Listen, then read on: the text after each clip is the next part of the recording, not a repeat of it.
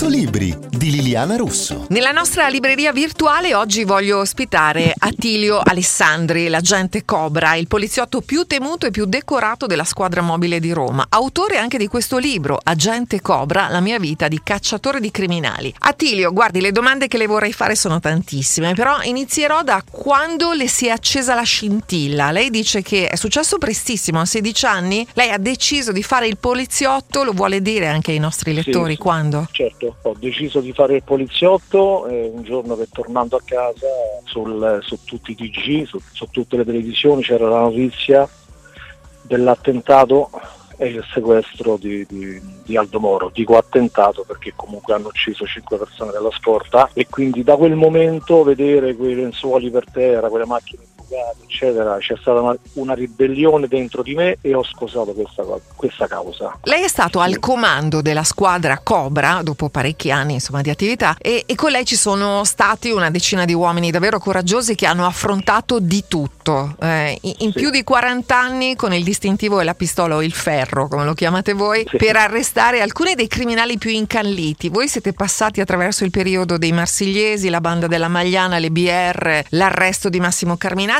tanti altri, rapine, rapimenti. Come si supera la paura? Ma la paura c'è sempre, assolutamente, non- la paura non l'ho mai superata, ogni azione che si Mm. faceva comunque la prima cosa che veniva era la paura, poi c'era la determinazione, la freddezza e la preparazione naturalmente di affrontare l'azione che in quel momento si stava mettendo in atto, è chiaro, ma la paura c'è sempre. È un libro questo che lei ha voluto scrivere anche per le sue figlie, per far capire loro cosa faceva quando non c'era e mi ha commosso, devo dire, leggere anche la loro reazione. Lei ha delle figlie straordinarie. Sì, ne sono convinto anche io, ne sono convinto, però per tanti anni Mm. eh, sono mancato, la mia presenza è mancata, anche se tornavo la sera a casa eh, che era tardi, le bambine dormivano, quindi avevo soltanto l'occasione di dargli un bacino e basta. Non le ho vissute per niente, quindi ho voluto scrivere questo libro per fargli capire che la mia assenza è stata dettata da una missione che io comunque volevo percorrere e l'ho fatto e a, a quanto pare loro mi hanno perdonato. Senta, come hanno reagito i suoi ex colleghi della squadra Cobra a questo libro? Ma io prima ne ho parlato con loro, Ah, naturalmente. ok, Pri- cioè, ok. prima con le mie figlie, poi ne ho parlato con loro e ho detto è giusto che lo fai se lo desideri perché comunque è una storia che non si potrà ripetere perché la criminalità è cambiata e quindi automaticamente le cose che abbiamo fatto noi saranno irripetibili. Adesso che lei è in pensione, io faccio fatica a vederla come il signore che va al bar e ci passa la giornata. Lei cosa fa?